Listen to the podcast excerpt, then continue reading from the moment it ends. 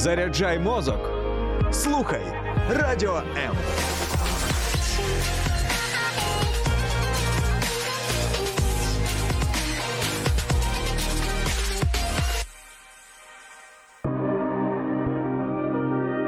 Хто ми і що несе наш рід?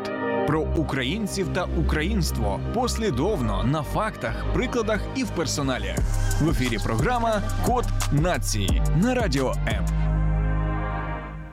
Чи замислювались ви над тим, День Незалежності від чого ми святкуємо 24 серпня? Як це трактуємо ми і як трактують інші народи? За які заслуги дякувати Грушевському, а за які ні? І чому ми знаємо про російсько-українську війну лише сьогоднішню, а не 100 років тому? Вітаю, друзі! Мене звати Юлія Скоробогач, і в ефірі програма Код нації. Сьогодні говоримо про історичні паралелі сторічної давності.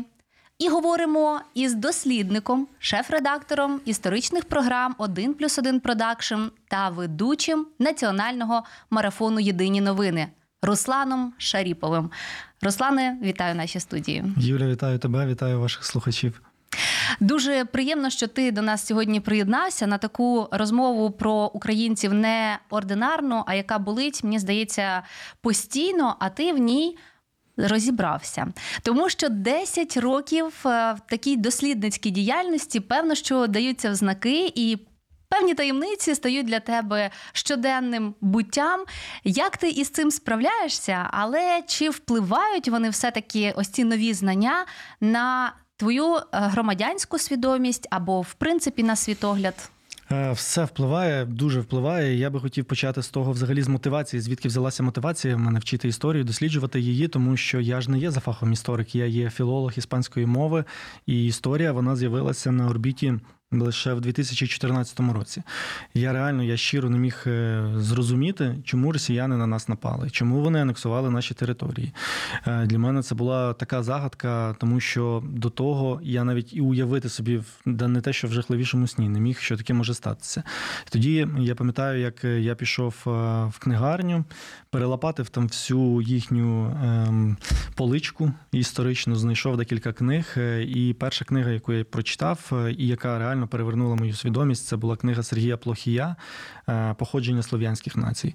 Там все е, дуже чітко і зрозуміло, але потім уже цей інтерес переріс в таку, вже навіть я би сказав, е, букіністичну, навіть якусь лихоманку. У мене там зараз ломиться бібліотека від тієї кількості книг, яку я читаю. І потім це все ще пізніше переросло в документальні фільми, які ми виробляли на 1 плюс 1 продакшн. Ти говориш про таємниці. Дійсно, ми постійно лізли в якісь темні закутки нашої історії. Я точно пам'ятаю перший перший фільм, коли ми е, тільки цю ідею озвучували історикам, тому що ми ж не ми ж не є історики. Нам потрібні консультанти, нам потрібні люди, які є фахово розбираються у цих е, різних е, хитросплетіннях історичної науки, тому що історична наука це дійсно дуже велика наука.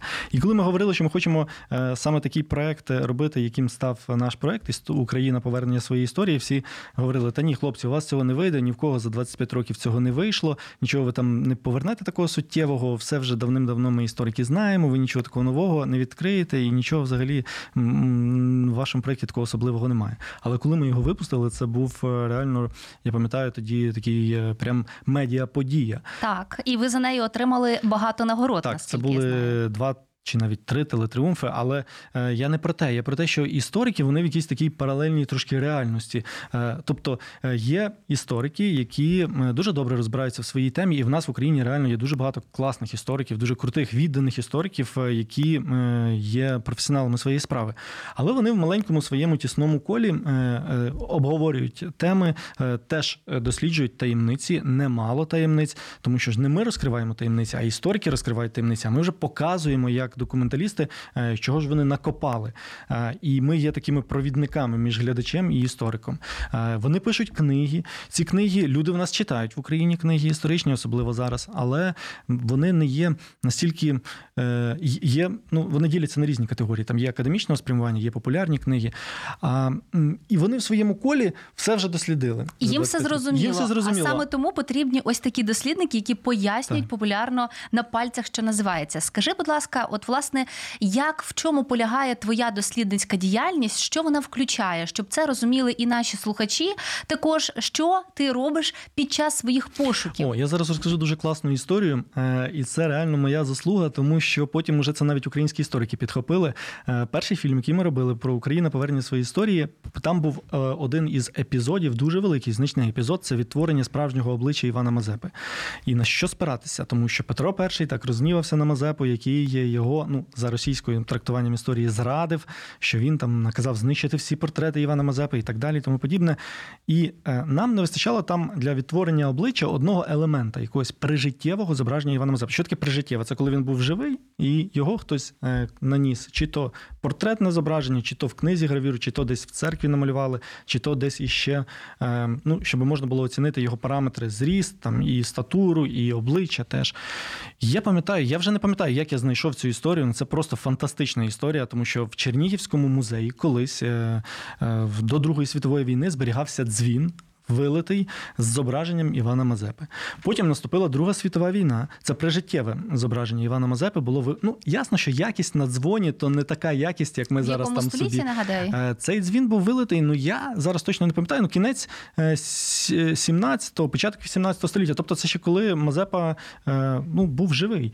Е, І цей дзвін був в Чернігівському музеї. Потім сталася Друга світова війна. З і десь цей дзвін зник. А де він зник? І нам в Чернігівському історичному музеї говорять, була евакуація, все евакуювали в російське місто Уфа.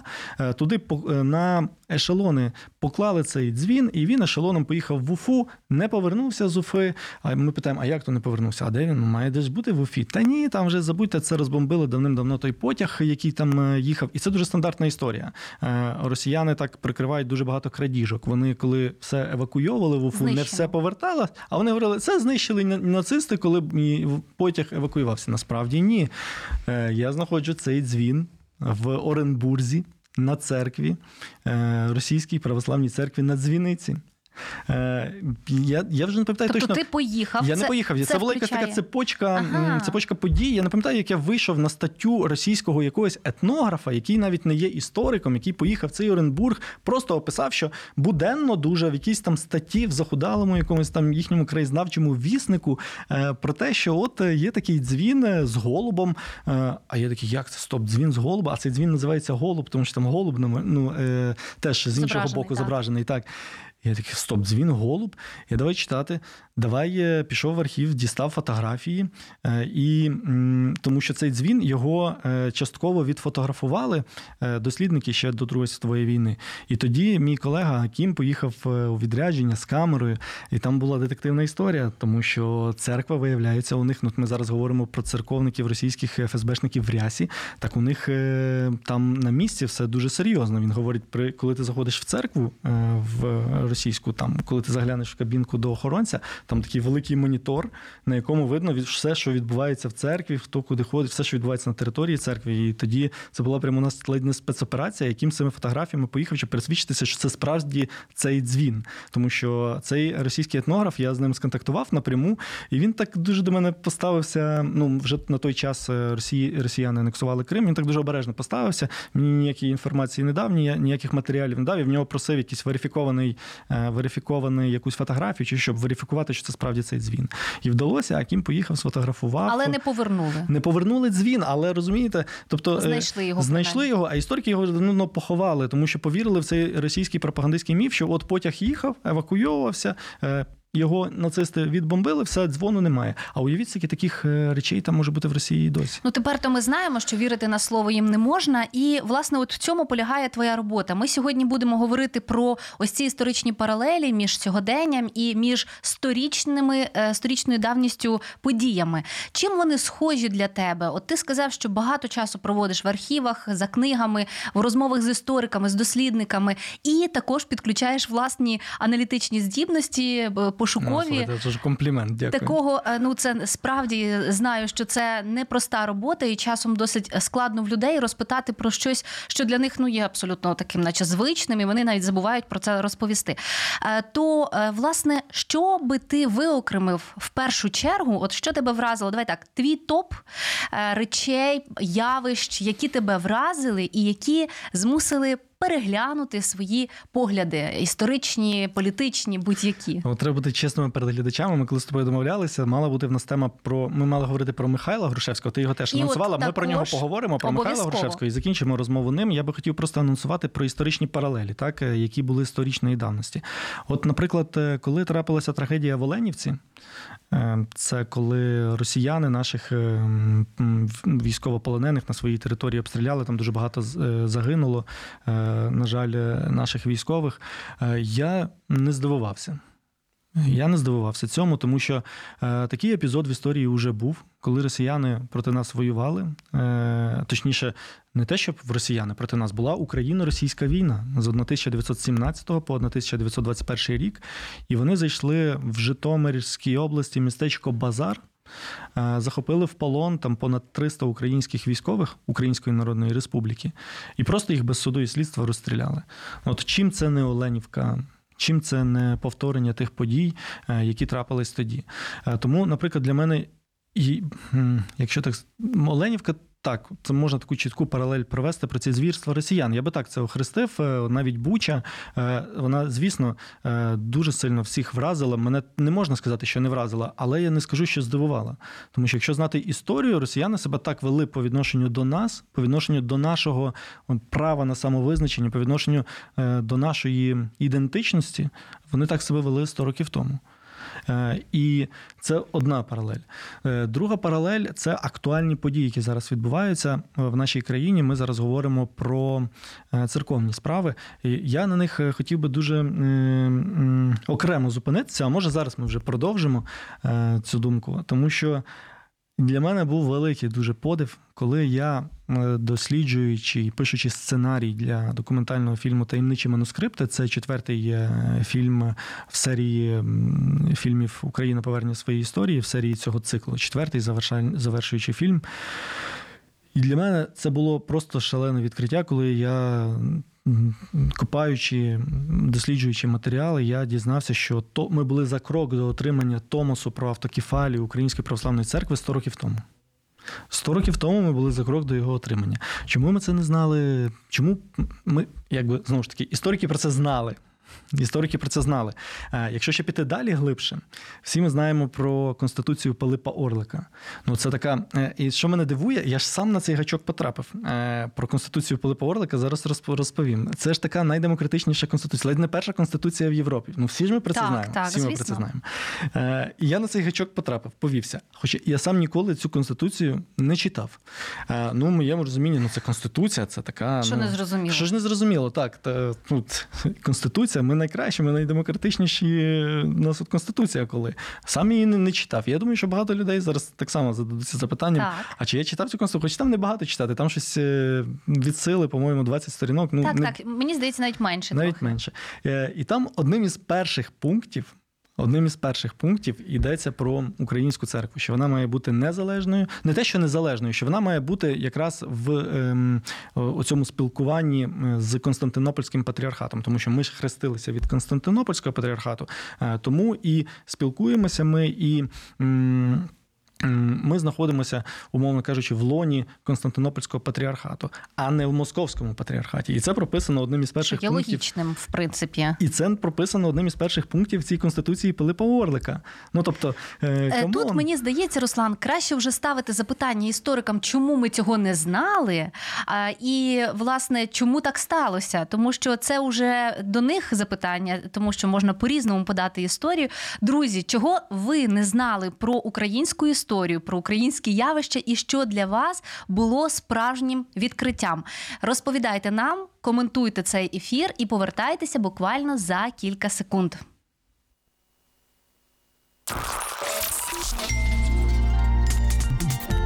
Радіо М це найкращий антидепресант. За межами FM хвиль. Радіо М.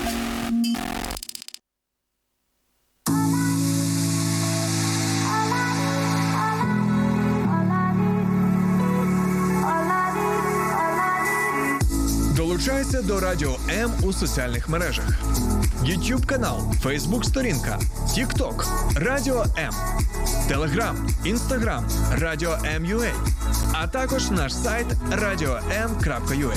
Радіо М це все, що тобі потрібно.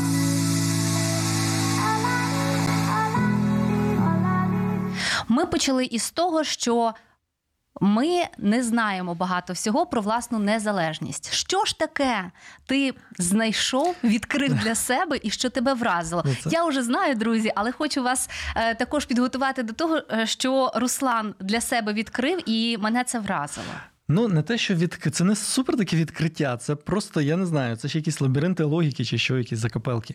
Е, як це сталося? Е, День Незалежності, так, от ми всі святкуємо.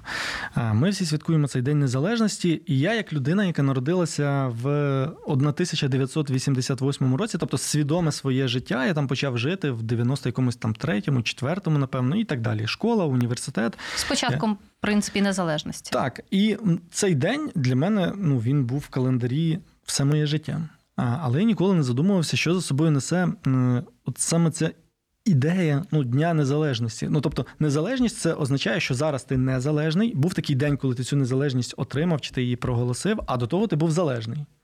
Ну, все логічно, Це- так. так, але я ніколи не задавався запитанням: а раз ми отримали незалежність, то від кого ми ж були залежні? Е, І от зараз, е, коли в марафоні Єдині новини ми проводили наших друзів литовців, вітали з їхнім днем незалежності. У нас був ефір з депутатом Литовського сейму Жегімантісом Павіліонісом. Це великий друг України. Він нас всюди дуже адвокатує у світі, робить великий промоушен Україні. Е, І я коли готувався, я Просто фантастичну річ литовці зробили, і в мене був якийсь переворот свідомості. Тому що е, от ми почали про Грушевського, так от тоді ж ми якраз четвертим універсалом 100 років тому проголосили незалежність. Ми цю незалежність проголосили. Тепер дивимося паралельно на процеси, які йшли в Литві, яка ми тоді дуже чітко, ми тоді, до речі, дуже чітко проголосили незалежність саме від е, російської влади, від Росії. Я пам'ятаю Симон Петлюра. Не те, що пам'ятаю, не можу пам'ятати. Я знаю, він писав книжку Московська воша. Е, Тобто тоді всі були дуже дуже дуже радикально налаштовані до Росії. Тобто, ми отримали незалежність, розпадалась Російська імперія, незалежність від центру імперського, де він там був в Петербурзі. Ну, одним словом, від росіян ми отримали незалежність. Литовці тоді були в такій же позиції, як і ми, і отримали теж незалежність в той же період від е, цього російського впливу. Е, Тобто бачимо ці паралелі. Потім е, так якось сталося, що ці більшовики знову взяли цю імперію, відтворили тільки в е, радянському союзі. І ми втратили незалежність, і литовці втратили свою незалежність. І в 90-х, коли радянський союз розпадався, що зробили литовці? Вони сказали: ми не проголошуємо свою незалежність зараз, в 90-му, в 91-му році.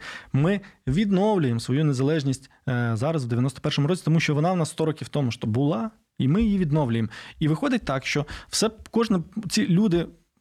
Мого віку в Литві, які народжуються, у них не виникає питання е, про День Незалежності, тому що їм, от уже в 90-х, в 2000-х, чому в литовців зараз така позиція по відношенню до росіян? Тому що вони знають, що вони свою незалежність відновили. Е, А цю незалежність у них відібрали росіяни, і вони е, чітко всі усвідомлюють діти, хто там ходить в школу, в університеті, вони вчать, вони знають, що вони відновили. А в них цей шматочок в період часу, коли вони були в радянському союзі, називається окупаційний період. А у нас е, що сталося? У нас же теж була своя незалежність. У нас же теж вона була Так, ми ніколи не були колонією, і це, це факт. Ми ні- ніколи не були колонією Росії, але вони подають це саме так. Але потім що сталося в 91-му році? От е, я не знаю, правильно, правильно, зараз не можна судити. Я не є ревізіоніст за своїми поглядами, тобто і вже як є, так є. Але ми знову взяли і проголосили незалежність, і не було цього зв'язка з цією незалежністю, не було цього зв'язка з цією незалежністю 1919-19 року. і так Розумію, далі. про що ти тяглість в історичне минуле. Це не така вже велика, і можна сказати, по рам... якщо судити по рамках е, історичних, це вже не такий великий період 100 років, але він реально е, Він важливий, Важливий. тому що 100 років тому ми мали е, ми могли би взлетіти набагато вище і 100%. зараз е, випередити ту ж таки Росію. Але ну на ній все зав'язано. Всі наші проблеми сьогоднішні і є. І як ми її могли випередити? Ми її могли випередити по всім параметрах, тому що е, хто побудував е, газопроводи?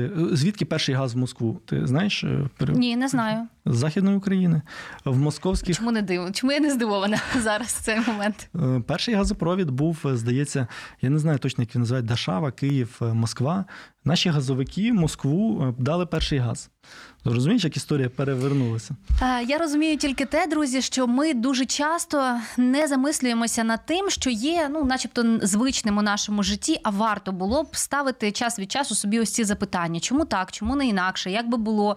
І це багато на що наштовхує і дає таке здорове, свідоме мислення, і не дає, як ти вже сказав, здивуватися, тобто е, розуміти, об'єктивно бачити всю е, картину сьогоднішньої війни.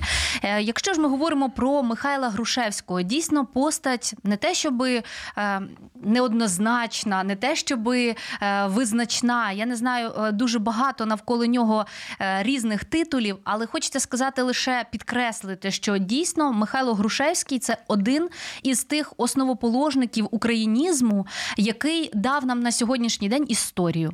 В буквальному сенсі, тому що він що зробив? Впорядкував її принаймні за історичними періодами, і ми досі навчаємося. Наші діти навчаються в школах, е, зокрема за ну за його ось цією періодикою.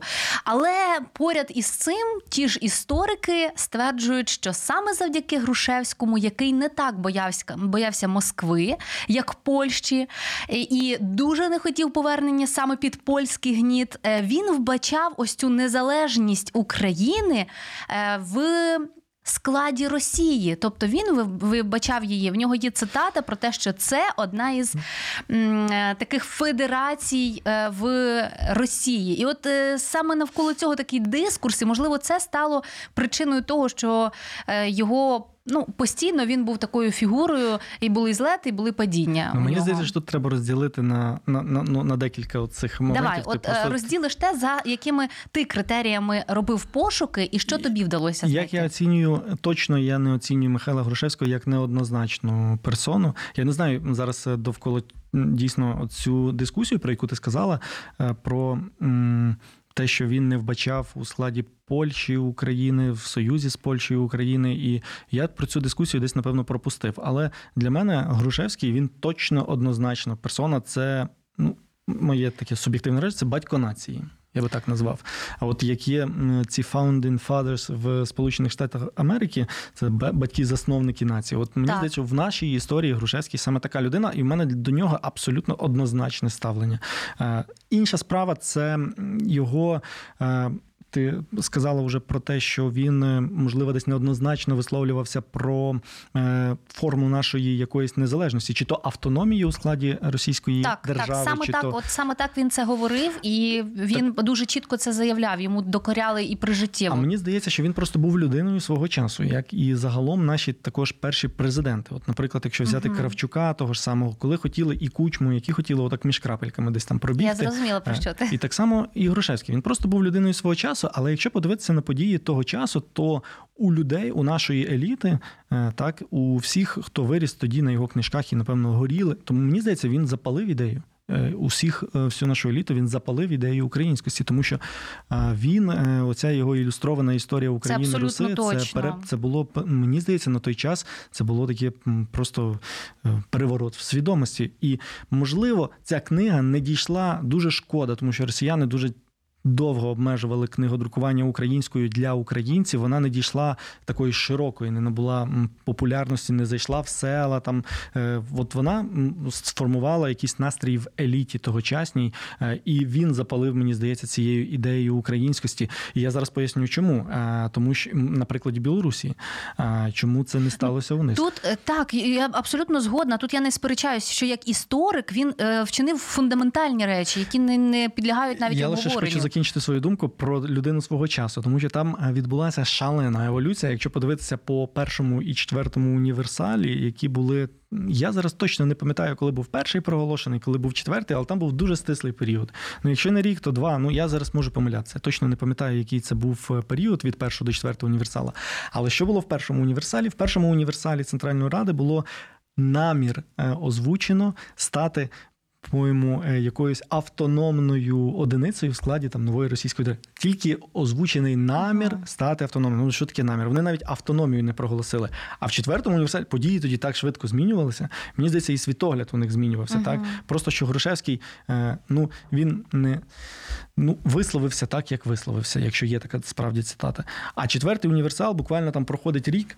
І там уже проголошення незалежності. Події так стрімко змінювалися. І я не думаю, що Грушевський е, був не радий незалежності України. Він точно був радий 100%. проголошенню незалежності України. Тут е, скоріше як політик, е, що дуже багато є. От я б не назвав його політиком, я От, б його більше називав би істориком, істориком. Так, от він невдалий політик. Ну, варто. Ось ось саме я про це й кажу. І як історик, як історики саме підкреслюють, що як е, історик він був е, просто неперевершеним, Класно, і він так. зробив те, чого ну навряд чи вже хтось зможе перевершити його, його вклад саме, тому що це понад дві тисячі е, історичних праць, е, дійсно Серйозно? фундаментальних. Ти- ти так, у нього понад ну це не я рахувала, це його е, статистика його е, якби даних, які вийшли з під його пера.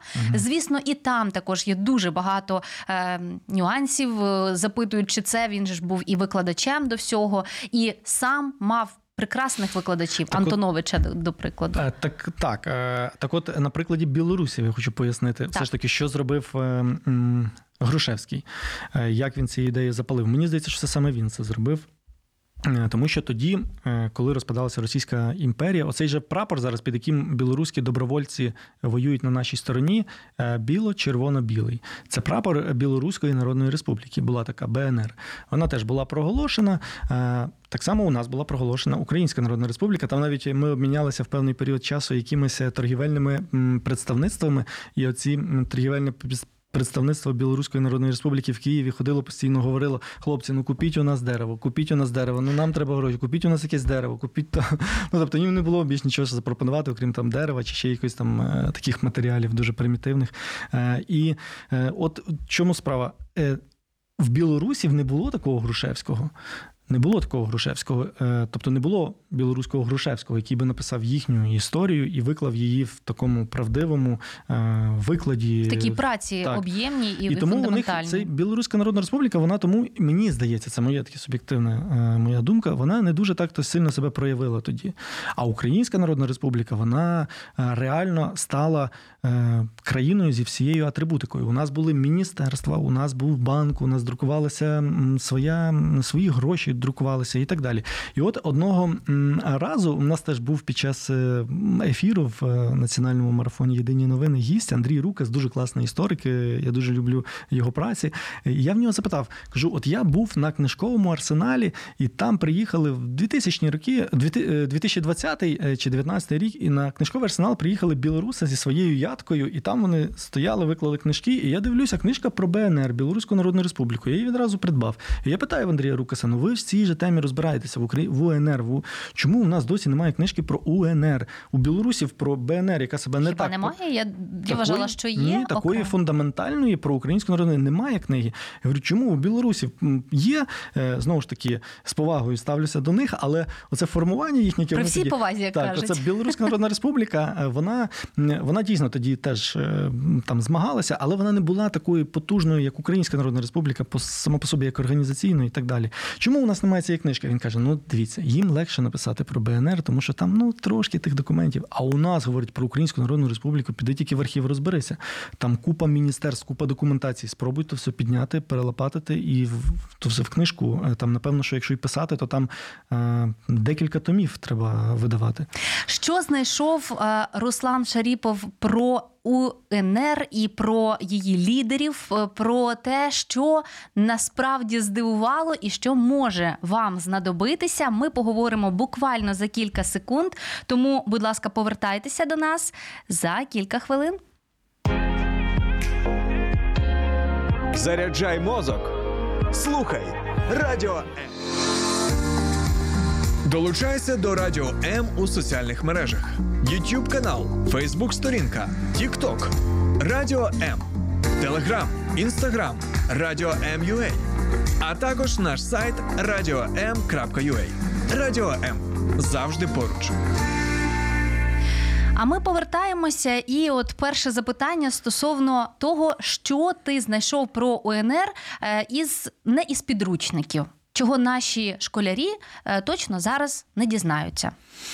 В Я, школі. я просто про сам феномен Української Народної Республіки дізнався. Це так само, як з незалежністю вийшло. Насправді, тому що е, знову ж таки, я про себе говорю. Так, я виріс е, в містечку в Житомирській області. Я пам'ятаю, в центрі міста у нас такий стоїть пам'ятний. Він до сих пір, до речі, там стоїть.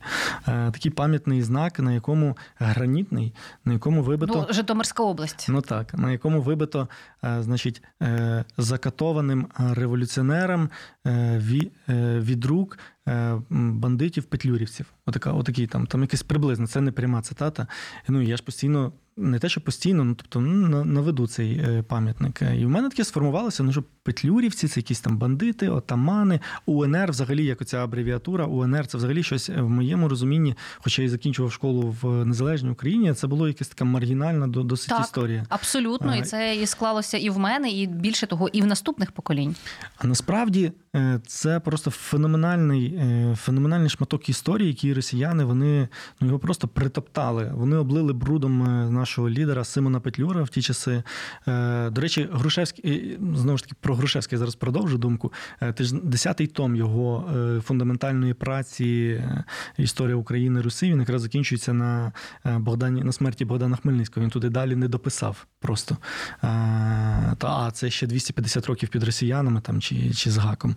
Так от вони втоптали просто в багно все, що пов'язано з Українською Народною Республікою, маю на увазі росіяни. І якщо ти пам'ятаєш, е, я не знаю, напевно, які, які, вас е, слухачі, який вік слухачів, але напевно ті, кому е, там приблизно 20 мене не зрозуміють, а кому вже за два за 30 мене напевно зрозуміють. Тому що хочу привести приклад дуже популярного в свій час. Навіть у нас на українському телебаченні його цей фільм крутили Свадьба в Маліновці. Хто ж його не знає? Тобто, от є такий фільм, і в цьому фільмі там є така крилата фраза одного із селянина. Тобто там е, він говорить: опять власть міняється. То червоні зайшли в село, потім червоні з села вийшли, зайшли білі. Ну, мається на увазі Він білогвардійці. просто міняє ось цю свою Так, кепочку. а, да? а селянин там міняє кепочки, тому що він то за тих, то за тих, то за тих. І там якось десь посеред фільму з'являється пан атаман Гріцан Тавріческий.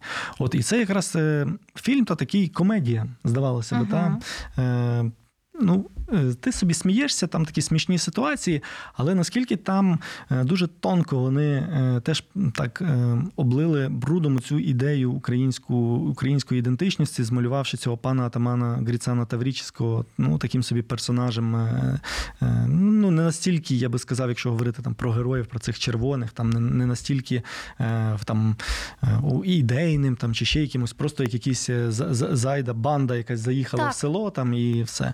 От і росіяни це дуже у них в часи радянського союзу дуже вони це робили системно. Е, Тому зараз цей УНР в у мене певний період е, часу асоціювався як така маргінальна історія, насправді.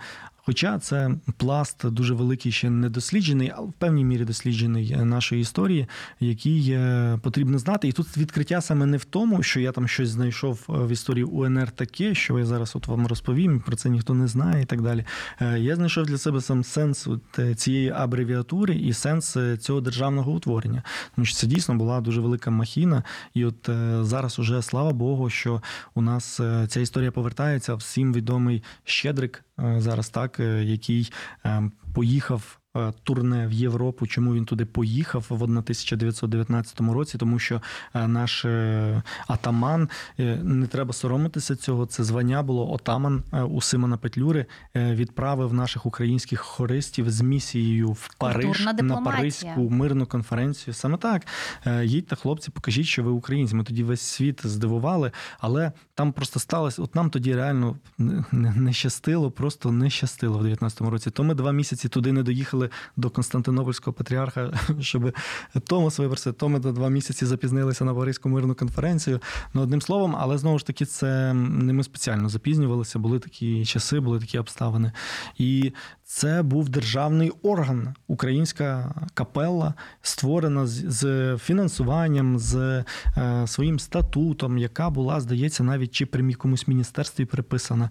Е, тобто, все працювало, держава працювала. І цей е, і архів, е, який е, все ж це відкладалося в архіві в окремому діяльність цих всіх міністерств, і чому ми про Щедрик, до речі, зараз знаємо. Так, Так, багато. ну цього року був такий тріумф Щедрика у Штатах, і ми всі дивилися. Але от ти зараз говориш про події сторічної давності, де Щедрик так само е, прославляв Україну і отримав ну таке, таке такі самі оплески в усіх сенсах. Так, от, друзі, це якраз такі з тих паралелей, що е, якщо навіть ти е, знайшов е, супер новин із е, історії, але ти поєднав правильно факти. Ну, власне, ваша вся е, студія, так, весь колектив, який працював над цими документальними фільмами, Поєднав факти настільки, наскільки легко тепер сприймається, от взагалі історія цієї окремої народної республіки, яка на той момент е, дала би світу, вона дала на певний час, але от не склалося, як ти кажеш, у нас трішечки з політичним е, її з політичною складовою. Але ми на той момент ми заявили, ми мали абсолютно усі можливості, мали е, всі і від монет, закінчуючи нашими інтелектами і людьми із культурною дипломатією, і зв'язками за кордоном.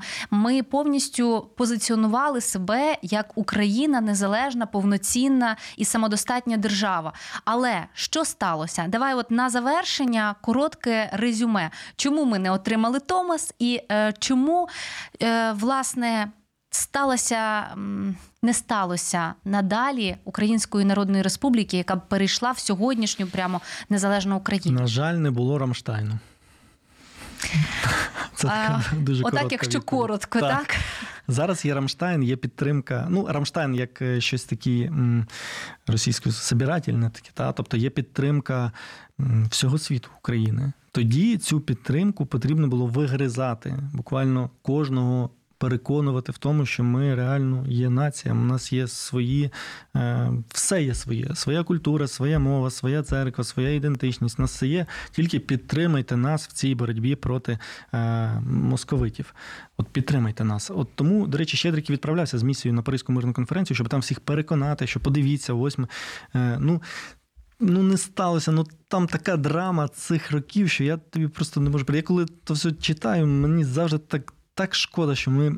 Так не сталося, не сталося. На жаль, не було цього Рамштайну. На жаль, е, тоді так вирішили і багато геополітичних гравців, що вони е, будуть підтримувати ті чи інші сили. Хоча нас теж підтримували тоді поляки, нас е, підтримали досить певний період часу непогано підтримували. Потім за їх допомоги ми е, організовували там зимові походи. Не хочу вдаватися в деталі, але тоді від поляків в певний період підтримка була. Була, але потім так. але потім ця підтримка, вона на жаль. Зійшла на нівець. Ну це вже там історики. Але нехай. власне е, зараз немає уже й сенсу сумувати, як то кажуть, на історії варто вчитися на її помилках, аби не допустити це сьогодні. Висновок можемо зробити такий, що сьогодні усіма е, правдами, неправдами, усіма нашими силами зібрати міць нашу е, за кордоном в Україні, боротися і борітися поборете. І я думаю, що Михайло Грушевський, який загинув за дуже загадкових обставин, власне, якщо бути чесними і відвертими, його просто зарізали на операційному столі. Е, іншими словами, і все це е, зробили, звісно, завуальовано, е, підступно. Закатувавши його доньку, зрештою, яка розплатилася за такі звитяжні речі батька, і він певним чином був цьому винний. Проте, друзі, е, це я кажу про такі затравочки, тому що дуже хочеться, щоб українці глибше копали, більше дізнавалися, і, зокрема, в тих програмах, які створюєш ти. Тому е, я тобі ще раз дякую за те, що ти прийшов, за те, що ти не даєш спокою ані своєму розуму і. Так само даєш наживку для е, глядачів, даєш їм ем, привід задуматися. Дякую за запрошення. Було дуже приємно поспілкуватися і е, вітання всім вашим слухачам. Думаю, що наша сподіваюся, що наша розмова теж у когось можливо буде викликати якісь запитання. А коли в тебе вже в голові виникають запитання, тоді вже є оцей потяг щось підчитнути, десь там підгуглити, щось піддивитися. Так, основне це не бути байдужими і дуже пильно спостерігатися за ось цими історичними паралелями, аби не прогавити отой шанс, про який так зараз шкодує Руслан. Ну і як і всі Ну зараз є. Рамштайн, так що ми переможемо точно. Сподобався ефір? Є запитання або заперечення? Пиши радіом.ua